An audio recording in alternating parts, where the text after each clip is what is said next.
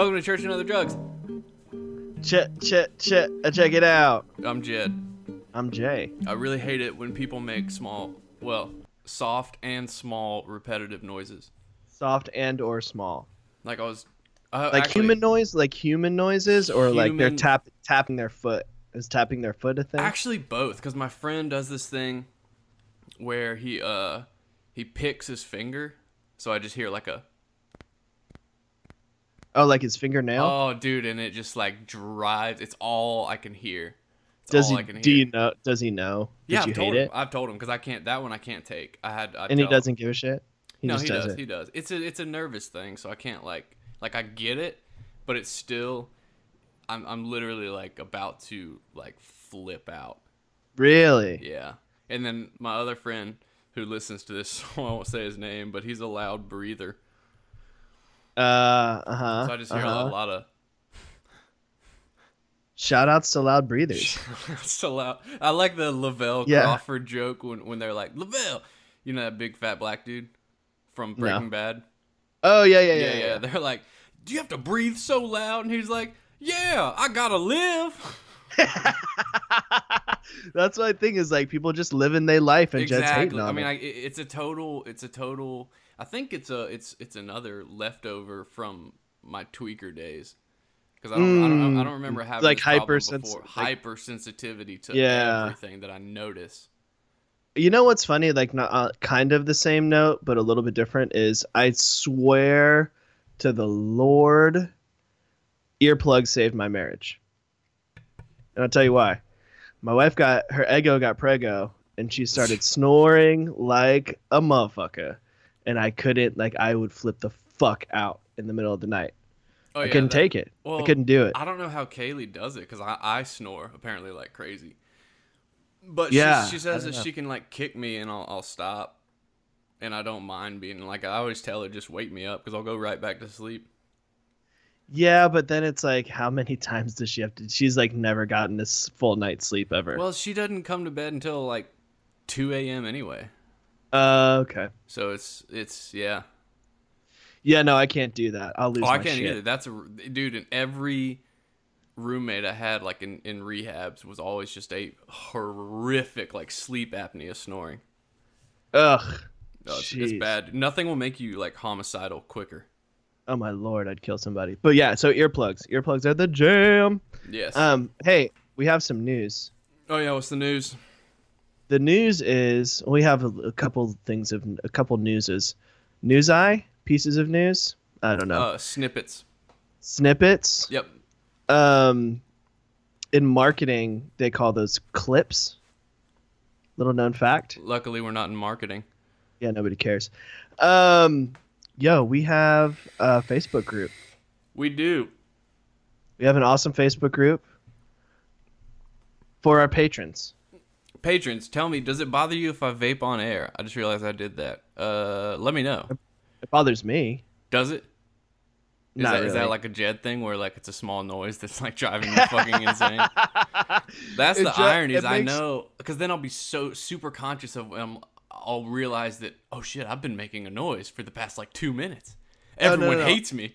I don't care as long as it's like in smooth transition. You know what I'm saying? Right. But if it's like you're like, oh, ooh, hold on. uh, yeah, uh," yeah, yeah. That's when I'm like, oh, you're killing me. You're Or- killing me, Or, Smalls. or someone's we have like a guest on it. She's like, so when my dad left. Go on. Yeah, right, right, right. Woo! Well, but I have we have some other news too. Yeah. Wait. Yeah. We got a Facebook group. Join the Patreon, and you can get up in there. We'll, we'll do, we're doing live streams, and You can get all up in that, We're do- son we're- we're boy. we're doing cam cam shows. If you, You made me feel. I I have to say I'm a little uncomfortable. eh, you should. Um, can I have a drum roll, please? You are not Joey Svensson. Don't do it. Thank you. Chopper Dave. you remember? werewolf by day, crime. Fi- wait, no. News reporter by day, crime fighting werewolf by night. Chopper Dave. That's so great. Anyway, yeah. We have a new patron, and her name is Marissa. and She's the shit. Whoa, whoa, whoa, whoa, whoa, whoa. Marissa. Thanks, Marissa. I like that name. Mucha preach. Marissa explains it all. That's right. We'll see if Yo, get- I had like the hardest crush on her ever. on Clarissa, Melissa Joan Hart. That's right. Yeah, man. Me too. Did anybody not? I don't think so. You know what's creepy in retrospect is that her her like pubescent teenage neighbor Sam would just like unexpectedly climb in her window with a with a ladder. like, that's kind of yeah, surprise. And that guitar would be like the It's little so- Sam riff. Oh yeah, yeah, yeah. yeah. Hey, Marissa. Hope you're not naked. I mean, Yeah, what? Exactly. You know he was hope, he was oh yeah. he was hoping for it so bad. Oh lord. Oh yes. But yeah, thanks Marissa. Sweet. Yeah. Is there any other news?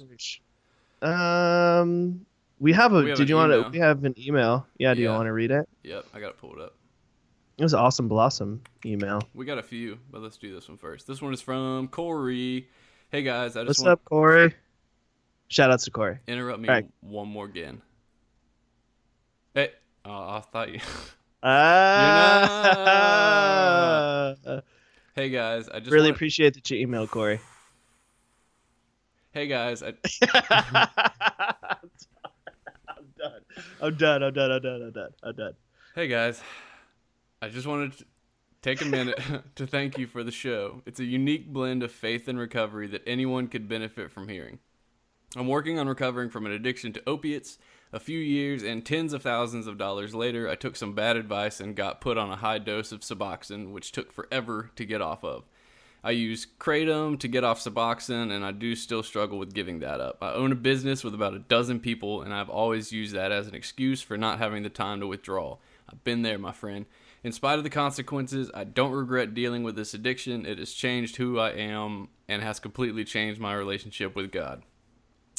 Your viewpoints on the church line up with everything I believe. I think historically the church has done a great job of keeping people away from a real relationship with Jesus and have focused more on man made traditions and guilt than what the Bible says. Keep up the good work because I'm sure you're helping a lot of people. Thanks, dude. Thanks, Brosif. It did inspire me. I want to do a, whole episode on, uh, quote, head shop drugs, gas station drugs. oh yeah. Because I got uh, your I boy. make you pe- make you eat people's faces and shit. Know what I'm saying? Oh, dude, uh, John McAfee, right? From as in like McAfee antivirus. Okay. Yeah. Yeah. Yeah. Yeah, Uh-huh. yeah. Did- He's like, I, I just I never even knew about this, but he, so he's he's like crazy rich, and he went moved to Belize, and Uh-huh. bought a chemical laboratory, and like his thing is anally doing MDPV and uh, alpha PHP, which are bath salts. Alpha alpha fuck?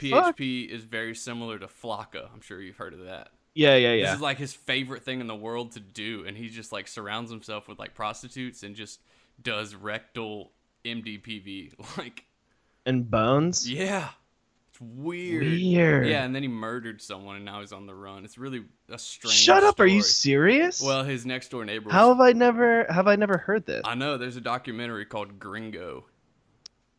What the what? Is it on Netflix? No, it is in the UK. So all our UK listeners. Damn, dog. Yeah, hey, you know what else is you know what else is crazy about like people getting charged and or like sued for stuff? You heard about Jim Carrey? Oh yeah, but continue.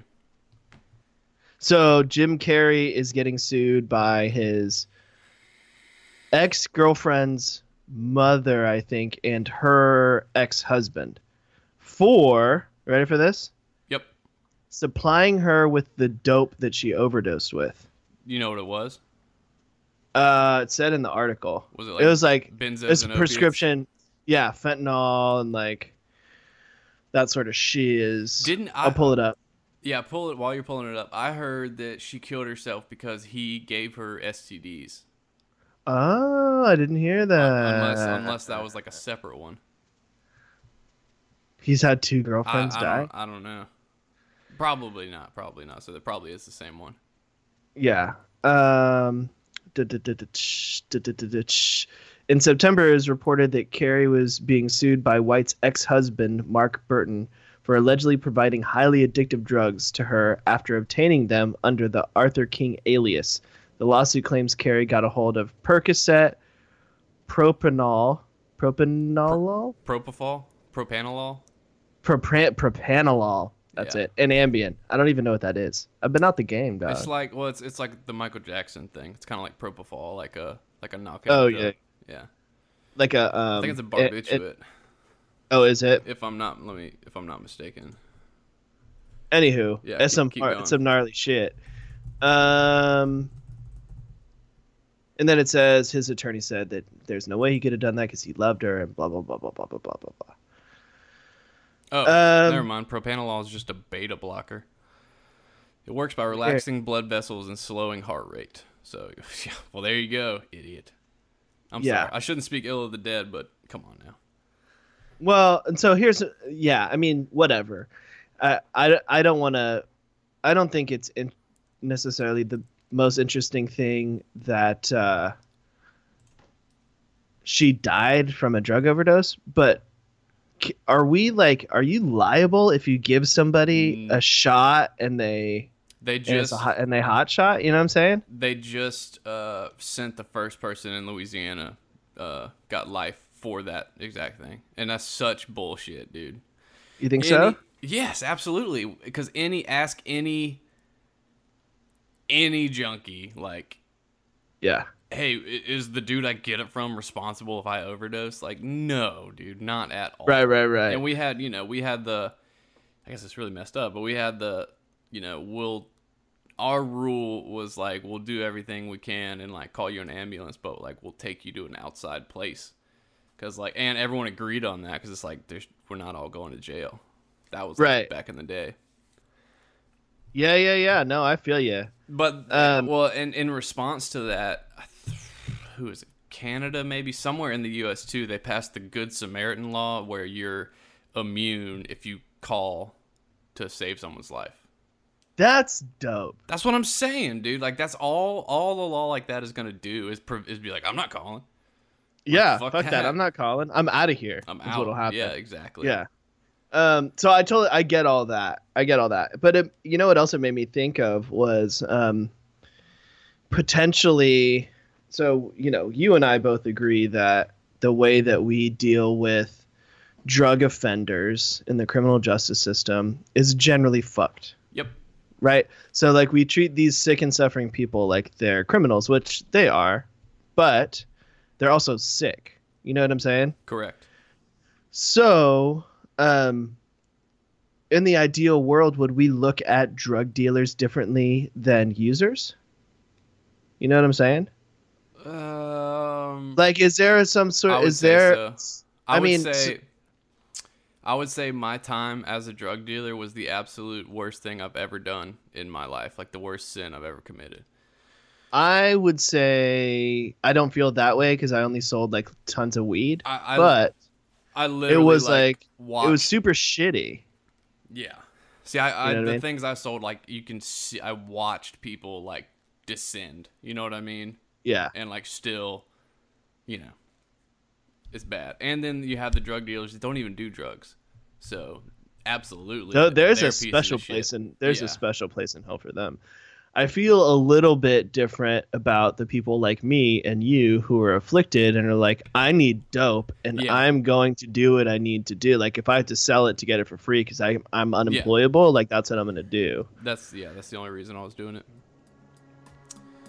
Yep. Yeah, man. Yeah. Well, let's, um, let's get to this interview. I'm pretty stoked on this one. Yeah, me too. Joe Schrank. What? Awesome.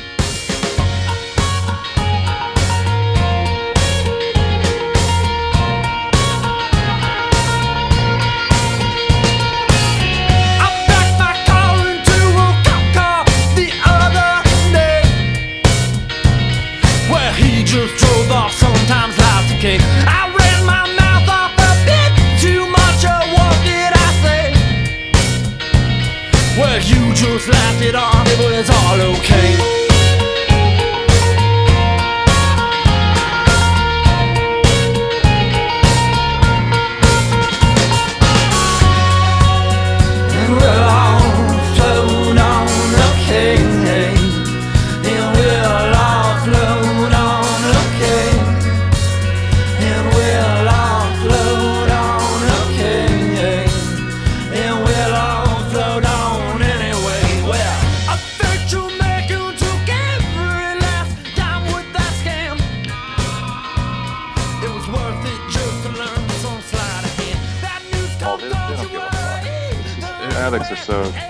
So narcissistic. They just They, whatever. they being your uh, one of many Current, yeah, I mean current residents here at the moment, and you know Sunday. I don't like I don't like to ask other people to give up their Sunday. I mean I'm I'm pretty much here alone until the night crew comes in. Um, there's some food service and stuff like that, but yeah, so it's it's kind of like being with a few toddlers. It is.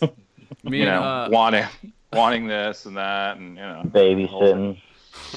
well, this is uh, exactly. This is my buddy Debesh. Um, Hello. He's filling man. in for my usual uh, co-host because he had something come up. I think something with actual toddlers. Uh, Oh, okay. yeah. Okay. Um, he's actually my old sponsor, and he's getting his. What's your what program? What are you getting right now? I'm doing a PhD in clinical psychology, and I'm uh, specializing in mindfulness-based relapse prevention and working with different uh, addictive disorders. And um, yeah, Yeah. Are there different di- addictive disorders? I thought it was just addiction. um, well, in terms of like food addiction and drug addiction and such. Well, that's I mean that's one of the big things. That's my, the big heat I take at the moment is that Mm. You know replacing cannabis isn't possible because an addict is an addict and be addicted to anything. So Wait, what do you mean? Oh, replacing with cannabis? Yeah, I mean, look, replacing. Uh, I mean, my whole thing with this is that there are drugs that will kill you. You know, we need to be honest about drug use, specifically in this particular culture. There's never going to be a drug-free America. Like Yeah. that's fantasy. Um, and so there are certain numbers, uh, probably a lot of people who are not willing to be totally abstinent. So what can we do? How do we help those people? What sort of treatment protocols can we implement to keep those kinds of people safe? To me, cannabis is the perfect thing because there isn't a lethal dose of the stuff. You know, Mhm. that's the um, there are theoretical lethal doses, but you know, Yeah. Not just- really. Just like LSD, not really. Uh, well, yeah, we'll we'll uh we'll get to the. Oh, did we lose him? Yeah, we lost him. Damn. volume up, it didn't work out. Oh, nice. Um, Yeah. yeah, I want to. Um, I totally want to get to that, but I want to hear about your other. Uh, um, a lot of the people listen to our show haven't ha, aren't familiar with you and your work and stuff. Um, yeah, Uh-huh. and I was telling you, I found out about you through. Uh, well, I read the Fix, so I kind of knew about you back in those days. Um, but then I, I Right, heard, I heard you right, in Dopey right. with with Dave and Chris. Uh, yeah, Dopey with Dave and Chris. Yeah, definitely like like Dopey. Wait, can you guys still see me? No, No, you're gone again, bro. Oh fuck. All right. Well, at least you can hear me. Wait, I'll try to get it back.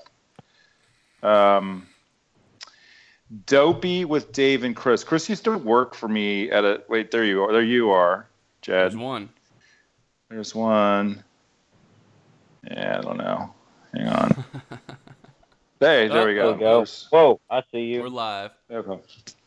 Here we go. Um, yeah, I used to run a sober living, or I started a sober living operation in Brooklyn, and Chris used to work for me there. That's Oh. is, is that is that the one where he ended up tripping acid in? Yeah, that's the one. Nice, Mhm. nice. So what? Yeah, no, that's the one. Yeah. So how how did Sure. you how did you even get into the recovery game? If you want to call it, yeah, the recovery Fucking- scene. Um, just probably stupidity more than anything. Yeah. I would guess is that. Well, I mean, look, I, uh, you know, I'm a sober guy myself. I'm sober 20 years. I went to social work school. Went to an MSW program. Well, I actually like went back. before or after sobriety? No, no, no. After after I got sober, I went back to school and I did. I was in a bachelor's program. Uh, it's kind of like I started. I got a job as a football coach at a small Catholic college in Westchester, just north of the city in New York. And then I, um, uh, yeah, I started taking classes. and It just sort of grew and grew and grew. And then I went to a master's program at the University of Illinois. Um, and I kind of always thought that this is what I would go into, uh, just as I sort of moved through that. Uh, in retrospect, I, I'm not sure I would have do it. I guess I would do it again, maybe just in a different way. Is is all. Yeah. I mean, I definitely like the. Um, I definitely like the work. You know, I definitely like helping people. I like I like seeing people grow and develop.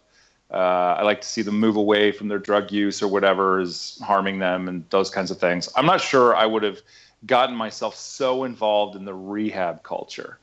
Um, I'm Like much more the, uh, interested in 'cause that's- policy. That's what me and me and Debesh are career wise going for. You mean just like the like the rehab politics bullshit type stuff?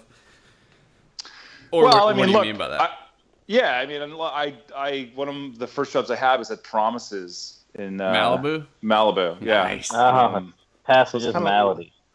wasn't passages it was promises i actually really liked the promises um, i thought they did a lot of good things i think there's a lot of but there is a whole world of politics it's almost like watching um, lockup you know like the yard yeah. politics at prison like there's those guys over there and these guys over there and don't don't talk to them and i mean there's a lot of like shit that goes along with it which i guess it happens in anything you know sort of Yeah. any field right. um, it's well, it just seems acutely so in this field. And one of the Yeah. things that I was always interested in, and I and I erroneously thought other people would be interested in, is policy. Um, At like, how do we make this better for more stuff? people? Yeah, not only national level stuff, but it's like, you know, look, I feel like we have some kind of moral imperative and obligation to help more people. So when people call and say, well, look, we don't have that kind of insurance or we don't have money, you know, to self pay for treatment for that kind of thing. Um, it doesn't seem like the treatment industry is all that interested in helping that situation. Yeah. oh Um, man, I agree. Because I went. I am. Yeah, well, that's and I want to talk about how you do that. Basically, uh, I'm in Louisiana. That's where Debesh is from, but he's in Portland right now. Um, and so like our state Uh-huh. just lost all the state funding to all of our state-funded treatment facilities, and I just went through a long ordeal trying to get one of my childhood friends into treatment and like from the time he said like okay i'm ready to go to treatment until i got him in the door it was like a month and a half and like barely yeah. oh yeah barely got him in so Yeah. so I mean, are you just like massively independently wealthy? Like, how do we? How do you? How do you make this happen? How do you how do you fix that? Yeah. Well, my solution is really unpopular. Um, but what I think is that lots of industries have to pay a tax for the damage that they cause, right? Right. California has many, many, many, many, many taxes on gas because of the damage it does to the environment and the air and so on and so forth. Sure.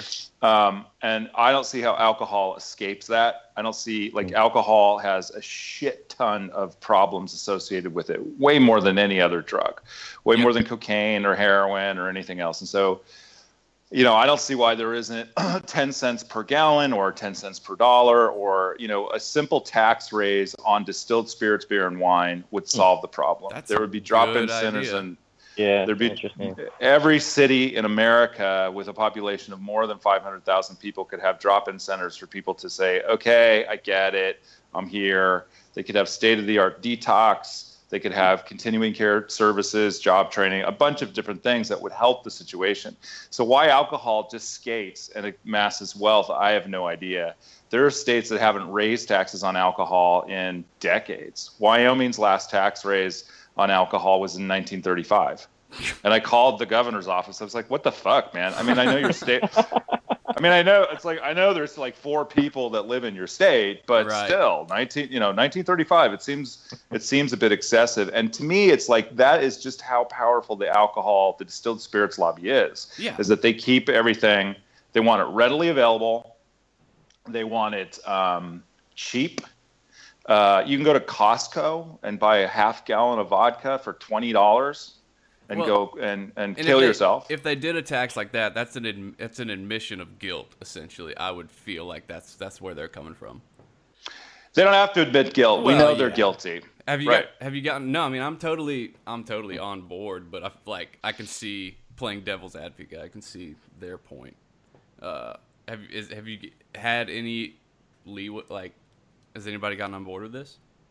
No. No, no, not even like a few people. You would A little think. bit. I mean, look, people say, "Wow, that's yeah, hey, that's right. You know, that's a great idea." And my it. neighborhood, and then and then that's kind of it, right? And so there isn't a, a recovery lobby. We're not pushing back on the distilled spirits lobby. We don't have lawyers with an office on K Street in D.C. writing a brief saying, "Fuck you, alcohol lobby." Like, look, look, if you Yeah. if you if you repeal the Sunday law in some of the southern states where people can now buy your product on Sundays, we're going to get this many more car accidents. We're going to get this many more domestic violence calls, this many more um, hospital admissions, so on and so forth. And to me, I'm not a prohibitionist. I'm not saying we should. I'm like, I, I get it. Okay, Right. fine. People want to buy alcohol. The question is, who pays for it? We pay for it, right? The taxpayer pays for it, and then the family who cannot access services, they also pay for it. And so it's So- just not it's just not right. Yeah. And then it'll cost you us a lot more in the long run, right? Way more. Yeah. I mean, Yeah. we're clogging ERs. We're you know, look, we're where people if they can't access uh, treatment, chemical dependency treatment or substance use disorders or whatever it is, they continue on that road. That it's a costly road. It's a costly road to the community and to the taxpayer. And in my view, I fine. You don't want to pay the tax, don't drink it. It's simple. Yeah. It's not. It's not like it's. It's not bread. Well, it's and not they've, like they've done Yeah. it with tobacco, so Exactly. that's right. They've and, done and it with they're tobacco. continuing to, to raise that up. That's interesting. Yes, It the must- taxes with tobacco continue to raise, and one of the things that's empirical, we can empirically say that as taxes rise, use declines. So that's Oh, yeah. really Oh, what their yeah. opposition is. That's why I started right? vaping.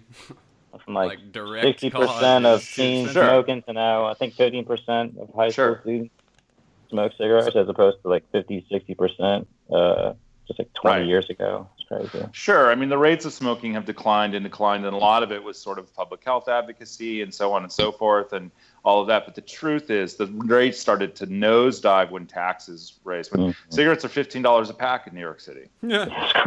Nope. you know.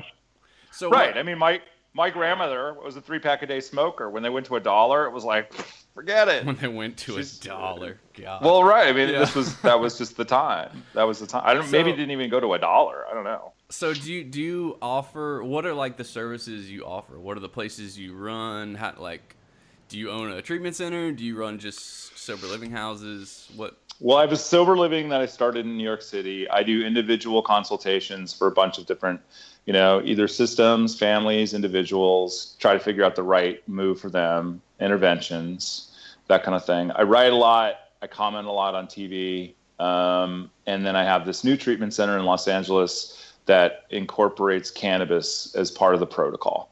Um, and that's probably my swan song. I think it'll either fly or I'll be run out of the business entirely really? finally and Do you forever. oh yeah, no, people are really- pissed. But it seems almost I guess we can just go ahead and get to it. It seems almost do you see it as inevitable and you're just kind of ahead of the curve or you just not even thinking it that way? I think that cannabis is here to stay. I think that as states decriminalize and the loo- the the laws loosen up, or they go right to just sort of adult use, which is what the California what California is going to now is the adult use of cannabis. Um, and so my view is, well, why aren't we going to be friends with this? Let's not be adversarial with it. Let's let's engage the people who are making a lot of money in cannabis. One of the things that they want to do is they want to uh, put the tax revenue to good use Right. um, right? So, okay, great. And one of the things that could be put to good use is to help people get off opiates and dangerous addictions by using cannabis. And it is possible. There's lots of research that demonstrates it.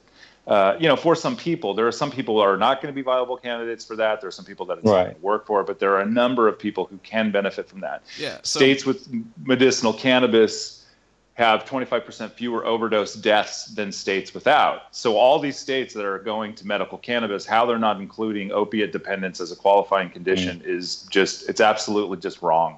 It is. Well, so break so to the people that just imagine a group of dudes just sitting around smoking blunts, reading the big book. Why don't you break down what it, what it actually Yeah. is? Uh, that's pretty much what it is. Little Yeah. Pink Floyd, Yeah. big book. Yeah. James James No, I mean- Bob. I mean, yeah, James Silent Bob. I mean, I think that one of the biggest things that I'm fighting with this is just the culture war of what people think of cannabis use. And cannabis, you know, the the Western idea in the United States is that just the use of it is inherently crime or inherently pathology. It's not either necessarily. There are millions of people who use cannabis recreationally or medicinally without impairment. And so there is no diagnosis without impairment, right? You can call it whatever you want to call it. You can call it a bad decision. You can call it a questionable decision. Nobody has ever been able to convince me that it's crime. And so the idea that this particular thing is either crime or pathology is wrong. So there are a lot of uses for it. Um, my mother, my mother uses it. Um, but you know, I mean, she uses a topical. Every time I say my mother uses it, they think she people think she brings a bong to bridge, Yeah. right? With all the other like oh here, like all the other all the other all the other her bridge group, all these seventy three year old women just you know taking bong rips in between Probably Uh, make bridge more tolerable. I'm sure. Well, I, I'm sure it would, but I mean, I think it makes a lot of things more tolerable. Um, but uh, so there's a lot of uses. There's topicals that they say it helps with and um, uh, arthritis, you know, things like that. So at your place though, like what are the who is eligible for this and who do you use it for? And it's not just because it's not a blanket like come here and you can just smoke weed even if you were just like a weekend, you know, No. heavy drinker alcohol. Well, That's- no, I mean, like- we're we're looking for certain qualifying indicators of somebody who can do well. Ultimately, it's a medical decision for the doctor, right? So we don't want to.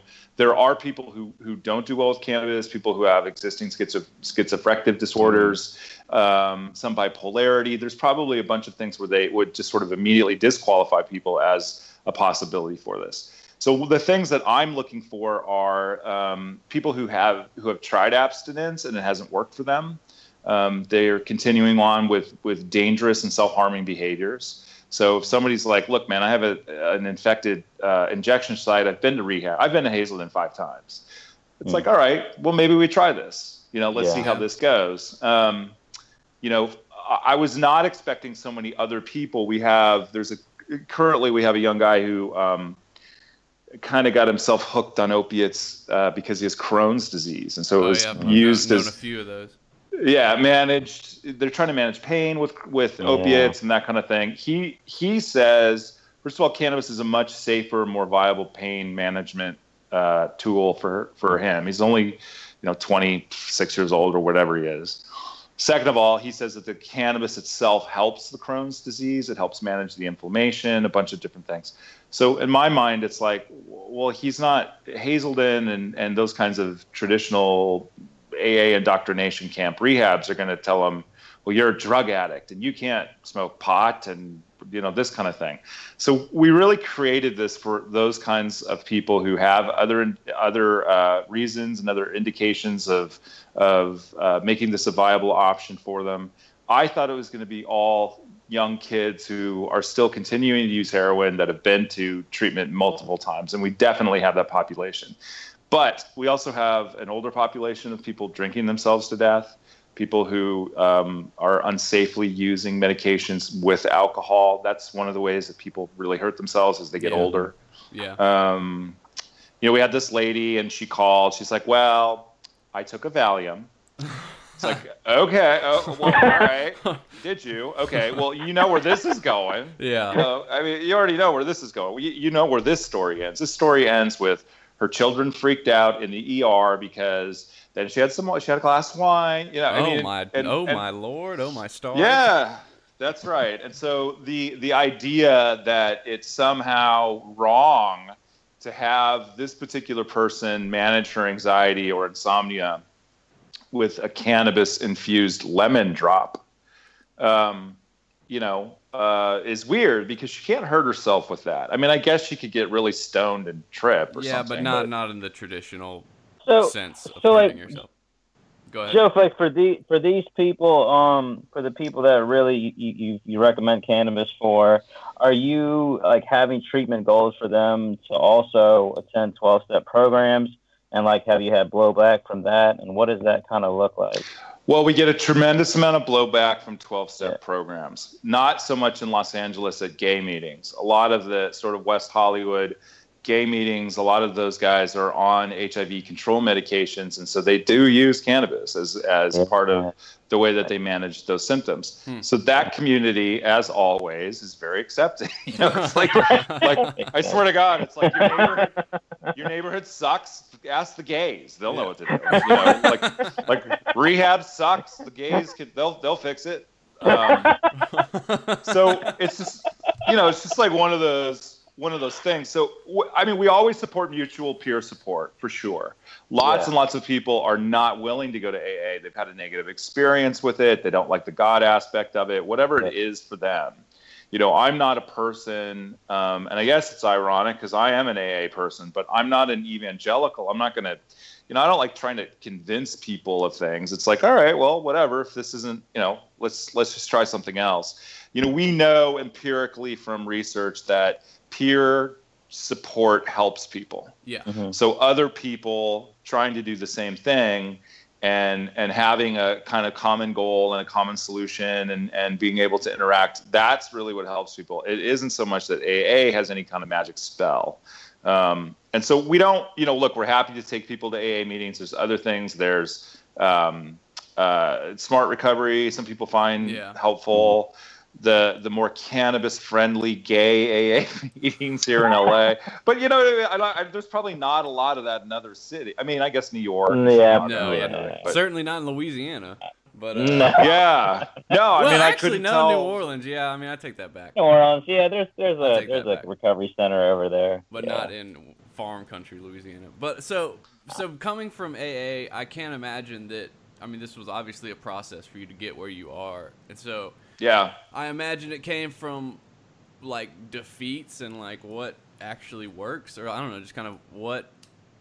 Like, were you at some point uh, a big book thumper, or that was just never your thing, or like what kind of got you to the where you are now as far as your I've philosophy? never really been a big book thumper. I mean, I've always enjoyed it myself, but I like Tom Sawyer too. I'm not sure how applicable it is to the modern world. That's uh, you know, that's some amazing. of it, some of it was always I always thought was weird. You know, like you go to big book meetings and they'd be like, uh, you know, some people don't have to drink for very long. This is really true of woman folk. And I'm like, what the Yeah. fuck? Woman, woman folk?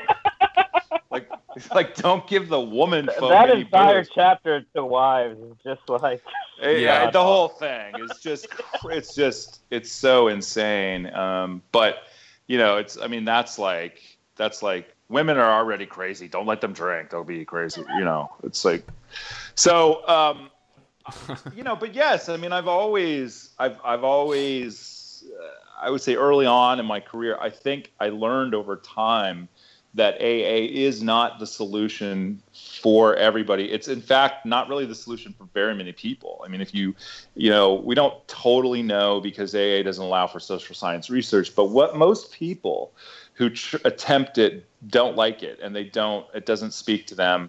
And to just tell them that, well, you're wrong or you're not willing or you didn't pray or whatever it is, you know, I don't think is the right thing. I've always thought of addiction as a very complex thing um, with spiritual aspects and physical and emotional and mental health and you know that kind of thing i've always thought we should be medicalizing it more than we do um, meaning um, well mm, there's you know well it's it's a behavioral thing. Okay well but it's behavioral to get too fat to walk around walmart right? I mean mm-hmm. those people there's an element of behavior with those folks but they have a medical procedure that can help them right? Mm-hmm. It's, Yeah. you know they can have bariatric surgeries or gastric bypass or whatever it is and nobody says well fuck you you didn't really lose all that weight because you didn't pray. You could have prayed and ate carrots you know? So i mean it's like people who rely on Well, and- medication to to help their addiction i don't see that that's necessarily you're- a bad idea You're a spiritual dude as well, too, right? Or Myself personally, You I am a spiritual dude, Yeah, but yeah. I mean, you just, know, I'm just a setting it so it's not a uh, us just setting the uh, the background that it's not like a scientifically biased things that you're saying. No, I mean, look, I, I, I, have great respect for the Jesuits, and the Jesuits don't think that spirituality and science are mutually exclusive. Yeah, You know, they they in fact think that the um, that that scientific inquiry is a God-given talent, and therefore, but it's up to us to work it all out. We, you know, we're not just, you know, we're going to have to put some effort into it, and so, you know, I've always thought, um, I mean, for me, it's always it's it's much more about action than just I don't know. I mean, I'm a Catholic. I'm not great Catholic. You know, it's like, you know, as these friends, you know, I took this African, my girlfriend and I adopted this African orphan, and these guys are like, well, we'd love to see you at mass. I'm like, really? The African's orphan? That's not enough. Now you want me to be at mass? it's like, wow. Well, like, I like thought I you was guys- done. I thought Wow, was carte okay. blanche. I'm good. Right, because why don't you start? Why don't you start announcing at mass that you know we'd love all of you to be taking an African orphan home with you, kind of Oh, that, you know. funny.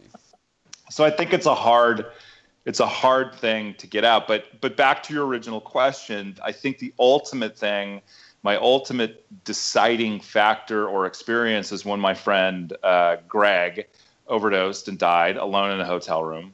It wasn't like he didn't try. It wasn't like we didn't put him in rehab. I don't know, you know how many times I'd taken him to rehab.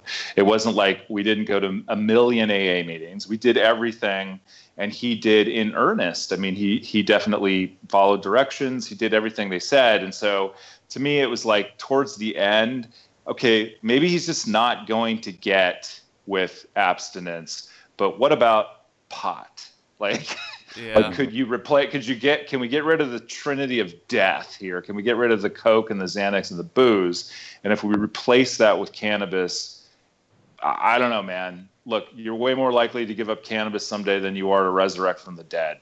And Right. um, yeah. So and so so so that was kind of the I'm going to do something different. I'm really going to I'm going to put it out to the universe in some way. So what's how's what's how what are the successes? How's it going?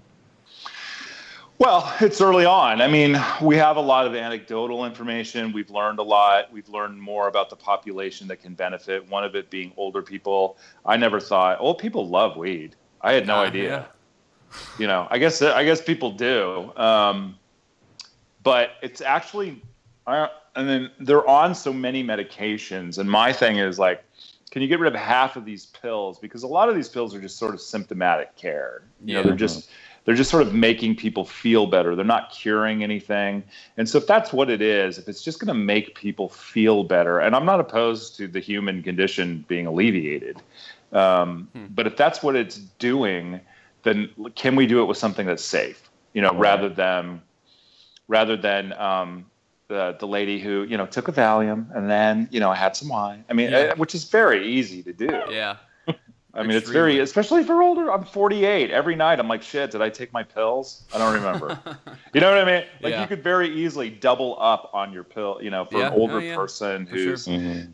So it's very easy for accidental things to happen. Um, uh, so that's, I, I mean, we've learned a lot about that. One, of- one of the things I've learned is that detox is so much better if you let them smoke weed.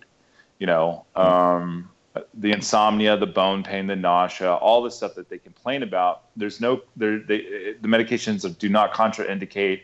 They're perfectly safe if they're being tapered from benzos, if they're being um, managed with Librium from an alcohol detox. Mhm. Cannabis can really, really help them. Can really help them sleep, which is really the best thing in a Yeah, detox. Um, it can really help them uh, just kind of get through it without that impulsive, I can't stand it, I'm leaving, which happens a lot. Not if you Yeah. let them smoke weed. Yeah, They that's seem to true. be- Well, so have you had any any any standout successes you can think of? Personal people that Well, we have, and I think that it's this particular operation is new. This particular uh, How- how new? First, uh, January. We started in Oh January. wow. Okay. Yeah. Yeah. Very, very so good. thi- Mm. this is this is brand new. Harm reduction is nothing new. Yeah, There's nothing new true. about harm reduction. Yeah, my uh, my mentor's mentor was one of the pioneers, Alan Marlatt, of uh, harm reduction um, research in general. And I think a big thing uh, that stemmed from was that he went to AA and he wanted to keep drinking. He was like, he was like, I, I want to keep drinking. so yeah, he was alcoholic. hmm Yeah, I Um, mean, maybe we need a reformed AA, and I mean, it's a hard thing because when I went to AA, um, when I was a young guy in AA, I was like, "This is great. I feel so much better. If only I could drink a little, because that's the only part I don't like anymore. I, Mhm. you know, I like I like meeting my friends. I like going out for coffee. I like, you know, this makes sense. Stop being an asshole. The big book and the steps and all that. But it's like, yeah, I mean, and and the truth is if that were available, I'm not sure. You know, I'm not sure it's the right thing. You know, I don't. I'm, I'm not trying to say that.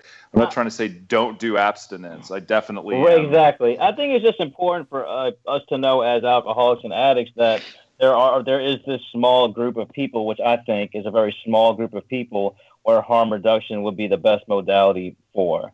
But I think that is a very small percentage um, of folks, just on based on what I've seen. Um, Yeah. You know, that, Yeah. Well, look, I mean, it's really hard to say. I think one of the things that I've learned about high sobriety is that there are a lot of people out there who do use cannabis and are afraid to say so. You know, and one of the reasons is because just by using it, you're a criminal. And nobody wants to think of themselves as a criminal. So I think that again, that's Well- a cultural thing. I don't I don't know that we have accurate information about how many people practice harm reduction or how many people could benefit. Well, so So- why? Well, because uh, all three of us are, are got sober through abstinence. So Yeah. why why do you stick with abstinence? And and I guess the, I'm sure the common pushback is I'm one of those one percent of the one percent, just like dumpster junkies. That if any anything that makes me feel good, I'm going to want to substitute my normal waking life with that feeling. Right. So Sure. I don't know. So why, like, Sure. just talk about why abstinence for you. Um,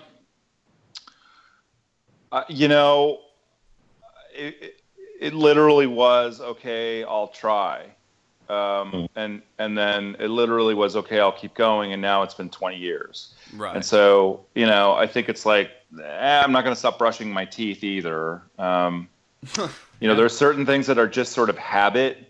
I made the commitment. I stuck with it. I've had good and bad things in my life, like everybody. Um, there have been uh, lots of good things and lots of negative things, but I'm not. I'm not. I'm not going to. You know, um, I might use a topical if my knee hurts anymore, but there's no intoxicating properties with that. I mean, I don't. You know, I'm not going to start smoking weed. First of all, I don't like it. I don't like the smell, which people think is weird. Um, yeah. Love the smell. because because uh, you know I'm like a weed hero. Snoop Dogg's magazine named me Pothead of the Week, and um, Did they really? I was like, yeah, they oh, did. man. Yeah, for my for my innovation with the cannabis culture, and I was very clear. I don't use cannabis. It's not virtue as what the reason I don't. The reason is um, I made a commitment to be to to be abstinent. It's gone well for me. I don't think. But part of my part of my journey in recovery is honesty, and the honesty is not everybody is going to do well because I did well in on that road. You know, and so there there needs to be options for people um, uh, uh, to to do that. I mean, I hear you. I, I look for a lot of these young guys. My hope is that they do go, move on to cessation of all drug use for Mhm. sure. Okay. Yeah. You know that okay. Look, all right, you, you're in purgatory. You've been smoking weed, and it happened. I mean, before we opened this, and I was uh, working with an individual client, and he got off heroin and uh, using medical cannabis, and okay, his parents were very grateful. They weren't worried about him dropping dead every second of the day. It might have saved his life. Then he, he tells me, uh, well, uh, my girlfriend doesn't like the weed. And I said, okay, do you like the girlfriend or do you like the weed? I don't, I mean, I don't, I can't make that decision for you, but you know, this might be an opportunity to, to see what life is like without it.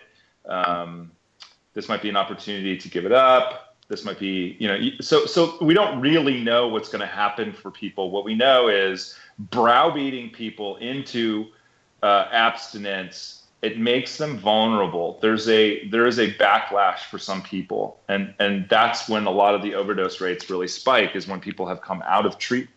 Yeah. so if there isn't the you know Yeah. if there isn't the buy-in to me uh, it's and maybe i'm like i don't know. I used to have this kid on a little league team who had down syndrome and the special ed teacher was all up in my shit about this about keeping him safe and whatever. And i was like ah fuck it. Just i'm going to put him in the batting order. I don't care kind of thing um, and maybe i'm now that special ed teacher where, where i just want to keep people safe you know, I don't want to push them them too far point. into the world. And so I don't I don't really I don't really know. I do know um, and I can say uh, pretty confidently that 100% of our population would not be in treatment. They've either walked out of treatment centers, they've been to treatment centers, it hasn't worked well for them.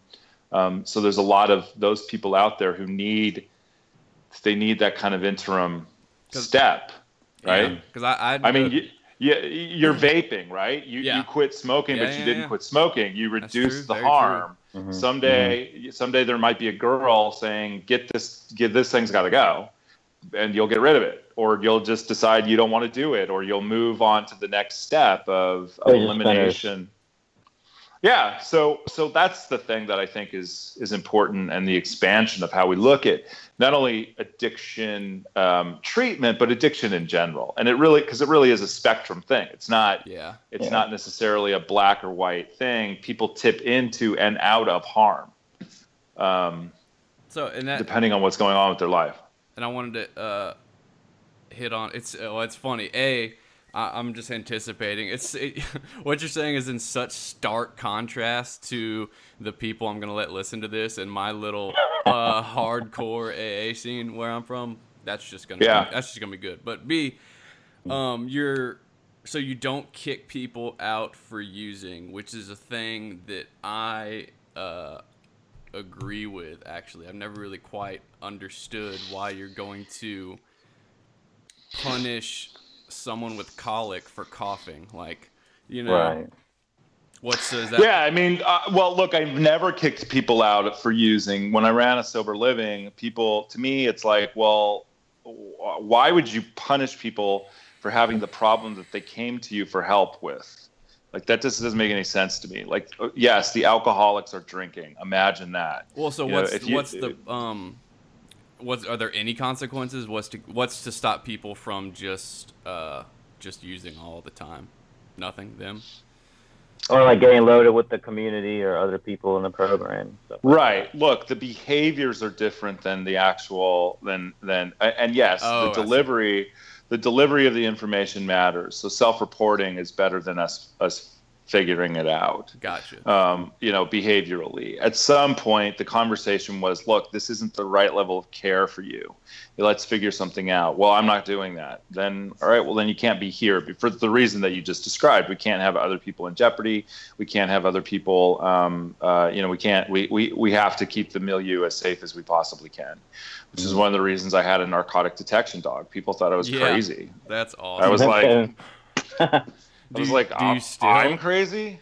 yes, I, well, I do. I mean, he li- he's older now. You know, he's, That's so he, he, funny. I haven't brought him out here to California. He's still in New York just because I don't want to. You know, he's 10, 11 years old. I don't want to disrupt him Oh, yeah, too much. Yeah. And uh, the other thing is they don't. Um, Has he made any huge busts? oh yeah, no, he finds shit all the time. But he, uh, you know, they lose they lose their drive to do it at probably about eight nine years. They figure out my guy is gonna feed me and pet me no matter what. Yeah. I like that's funny. like they like they really clue in, and he clues in like, I if I get on the couch, nothing really is going to happen, you know. So so they start they start to become a, a pet, and Fuck um, this, I'm retired. yeah, Yeah. Mick Mick is yeah, I mean he's largely a pet now, but I'll I'll get another one. I mean I just feel like look, it's information. Why don't you want to have the information about what's going on?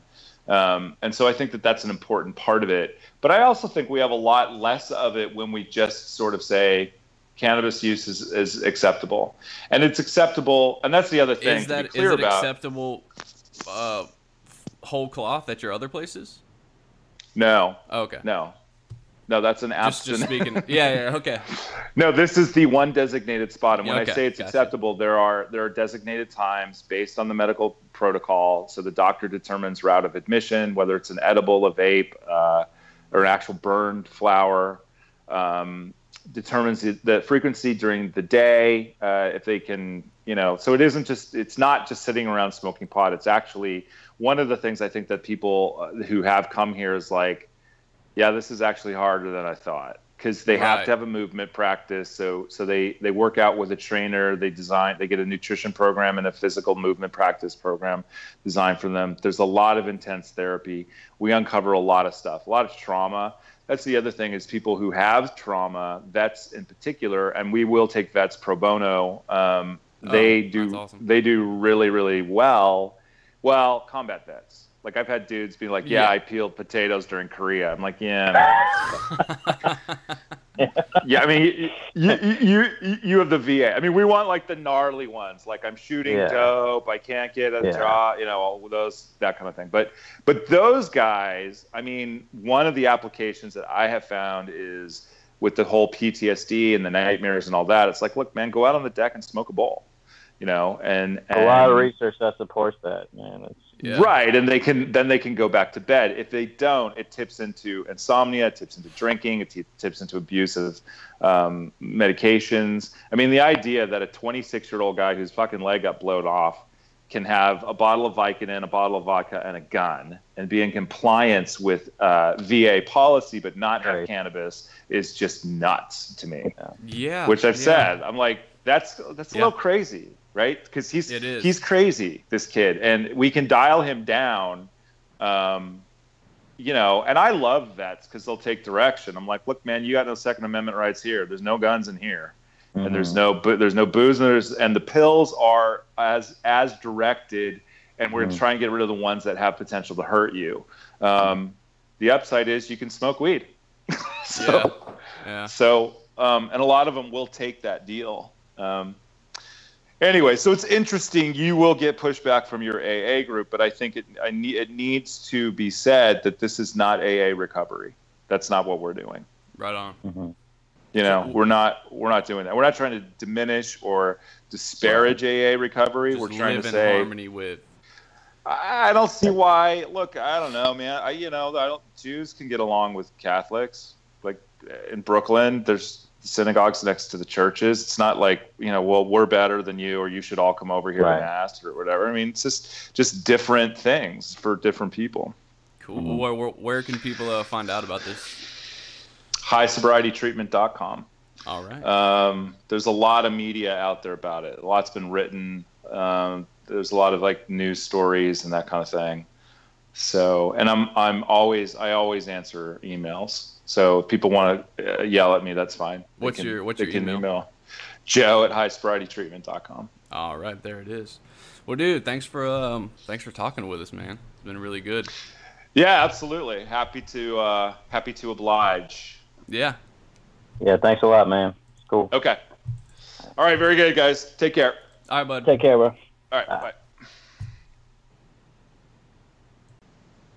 Yeah, I mean, people that are so well spoken like that, it's hard to be like, I fucking disagree with you, you know? Right, right. Like I, it was, you know, I mean, it's interesting though because I, you know, me a year ago would have totally disagreed with everything you had to say, you know, Right. and just doing my own process and my own work and learning that there really isn't a one size fit all, you know, way of treatment for fucking addiction, you know, in general. It's just not, it's just not the case, you know right. and how many times people with multiple multiple treatments you know I mean, he just didn't want it bad enough you know Yeah, It- yeah, it- yeah, yeah. you But know it- like i then it- get, get But then Mhm. it's like I think like I would love to do, or I would have loved to do that, but just because I thought I would have been getting fucked up. That's that's the problem and i think Yeah. the guys on the harm reduction side need to have like this disclaimer like look this Yeah. probably is for you You Yeah, know what yeah, I yeah, mean? yeah, exactly. or at least just like have some shit in secret like because all of us as an addict be like no that's what's been wrong man i just wasn't smoking just weed smoke you know more weed, man. I do it, but the government's out to get me and they're trying to take my marijuanas away. Yeah, exactly. No, and you know, and so it's like I think that needs to be really, really clear. You know, like this fucking this is for a very small percentage of the population, and um, contrary to what he was, you know, you know, twelve steps I think do work for most people that try them. You know, They do well, and it's I Yeah, think the that's part is trying them. You know, Yeah, yeah, yeah. And it's it's funny that just in different like in different pockets of the country, you're gonna find like I'm sure people in Minneapolis are like twelve step definitely works. You know what I mean? yeah, And then you got Yeah, yeah. people in in Lafayette, twelve step definitely works. In California, I'm sure it's a little different, and there's different approaches. Exactly. In Portland, it's a Exactly. little different. In Florida, they're just like, here's some pills. yeah, yeah, yeah, yeah, yeah. you can't just say like this is AA. Like Right, AA is different right. to God County, you know. Right. So it's hard to just kind of make it like a universal thing, you know. is. Well, cool, man. Thanks for doing that with me. Yeah, totally, bro. Anytime.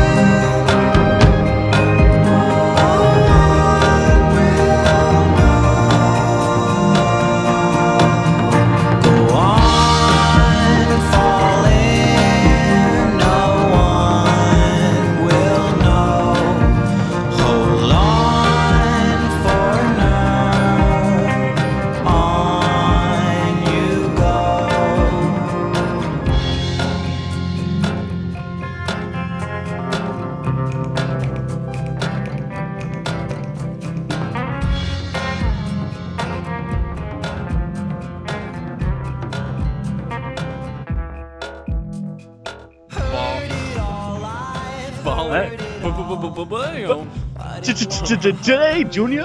That was that was a good interview. Yes, it was, sir. Um, so speaking of good interviews, Uh huh. uh, I ate a piece of bacon earlier. I don't know. I was trying to think what's the opposite of where would I go if I wanted to go the opposite of speaking of good interviews. Um, speaking of good interviews, my cat died.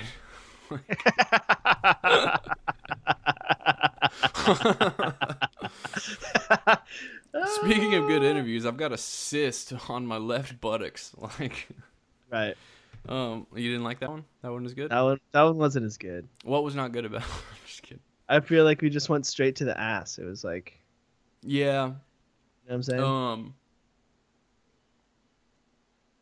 Yep. Got nothing. So I was Okay. at a meeting, and Uh-huh. this a 12 step meeting for yes, a people twelve that step might be new meeting. here. Uh-huh. Um, and this newcomer was sharing, and he was like, How new? First, how new?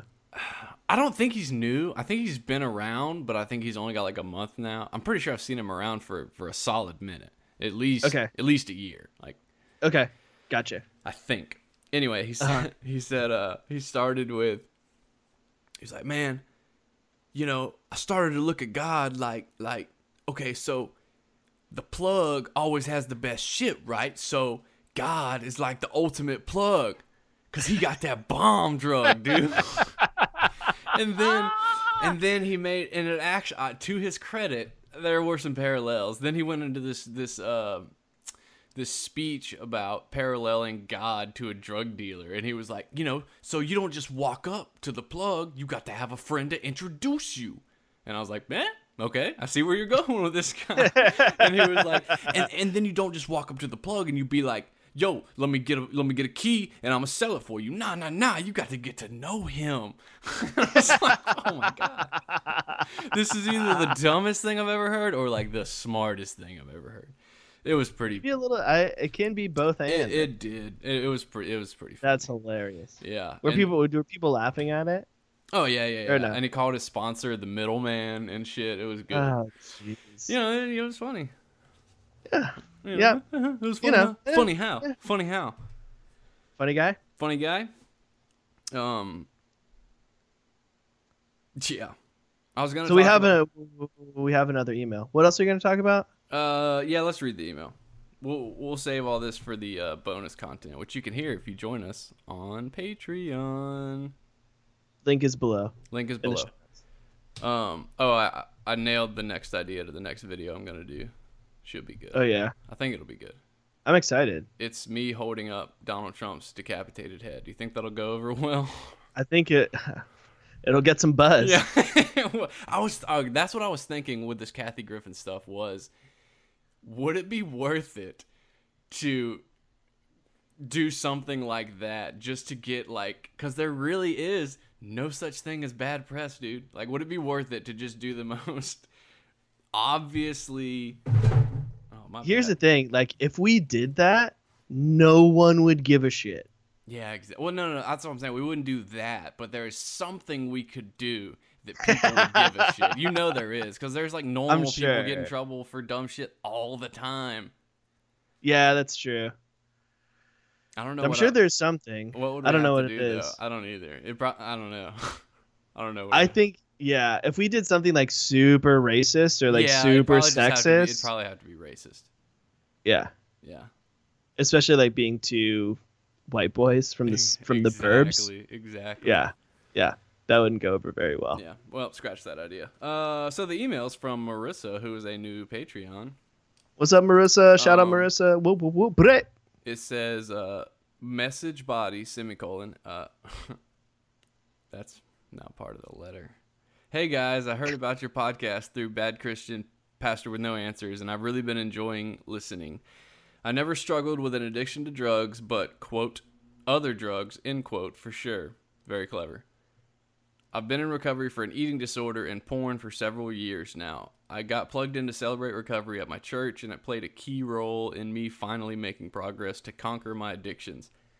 I really loved hearing about the other programs that are out there through the podcast and the parallels they share. When I was listening to the episode with that sober guy, y'all briefly mentioned food as a drug. Is it? I'd love to hear an episode on this. Coming from the eating disorder slash food addiction world, it seems to be the socially acceptable addiction and way too common, probably among the majority of men and women in our society to some extent, whether they are aware of it or not. A porn, a porn addiction episode would be interesting as well. I think we all know this is a major problem. I don't know what you're talking about, Marissa. I have never looked at porn. It's a sin. It, exactly. Not only for men, but women as well. That's a very good point. A It big, is. A big thanks to you guys for creating a great show. Just hearing open and honest thoughts about different aspects of the recovery process has helped to hold me accountable to what I know to be true in my own recovery. It's very encouraging. Keep it up. P.S. I'll stop mooching soon. Promise. You better, Marissa. She did. She oh did yeah. stuff. I'm sorry, Marissa. Thank you, Marissa. forgive, for- forgive me, Marissa. Yeah, dude, no, that's Um, awesome. Please. So keep- we a shout outs Joey Svensson, shout out Bad Christian, shout out that sober guy. yes, sir. Oh, Um, also we are doing a food, so t- tune in soon. We are doing a food addiction yes, episode. That's two weeks from now. And also, bad uh, bad Christian recently suggested that people suggest who they want on. So I want the congregation to barrage their social media and uh, demand church and other drugs go on. Demand it. Demand it. Uh, organize, Don't take no for an or- answer. organize some sort of hunger strike. Whoever does it, I will slip. Listen, this is what I'll do. Throughout the conversation, I'll just be like, "Yeah, Joey. So how you doing, Marissa? Uh, you know, it's very good, Andy. Uh, you know, yeah." And I'll just drop every Patreon name we have, sprinkled throughout the conversation. I'll be like, "Yeah, that's a very good point, Josiah. Uh, you know, yeah, Josh, very good. So That'll be fantastic. it would be. So you know, help us." That's a that. All right, until next time. Um, It's been cool. yeah, we need a good sign.